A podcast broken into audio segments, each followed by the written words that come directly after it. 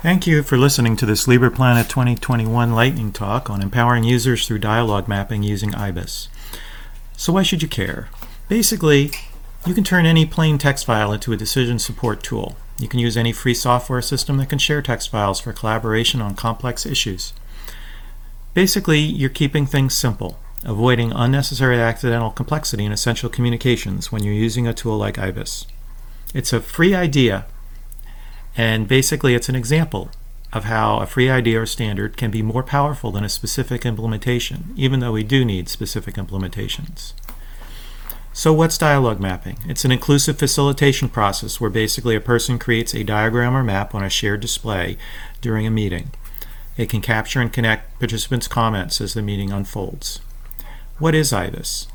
It's a notational system used by dia- dialogue mapping, uh, but it can be used just in general on your own. It's a simple grammar for outlining complex challenges. There are several books on dialogue mapping in IBIS that you can look at if you're interested, but to just get started with, you just need to know the basic idea. And the key aspect is that you have questions, which you can mark as a piece of text with a question mark at the end. You have answers or options, which go under questions, like these. And then you can have pros and cons, where you add pluses and minuses underneath something as things to consider. There's a simple grammar where basically answers go under questions, pro and con arguments go under answers, but questions can go under anything to ask for more information or clarification.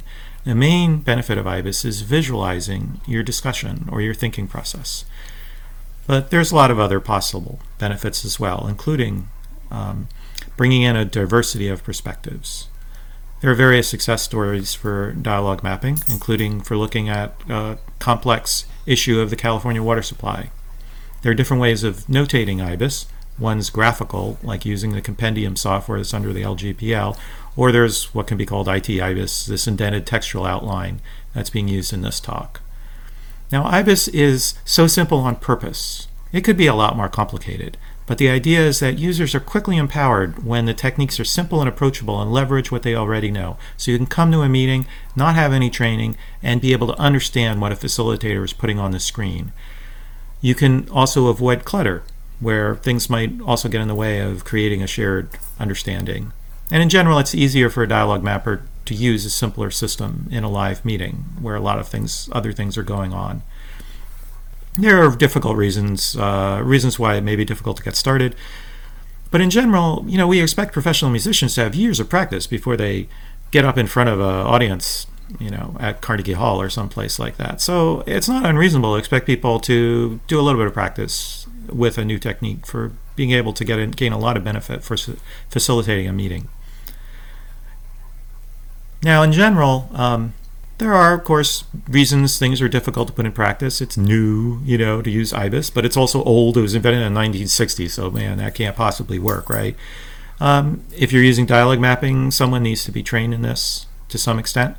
Um, there are also general issues why it's why participatory and democratic aspects are sometimes seen as a threat. One example was power company executives uh, preferred million dollar fines over documenting their decisions. So, you know, there are social reasons uh, that sometimes putting in new techniques uh, are difficult. In general, there are some major categories of IBIS questions about how it can be done, how can we do it, how can we decide, who are stakeholders, and so on. There are three moves of discourse in um, dialogue mapping. Uh, the, the, most interesting one is where people question the whole frame of stuff and say, we shouldn't be talking about IBIS or dialogue mapping. And so then you add another question to the left side and move everything over to the right, uh, indenting it one level.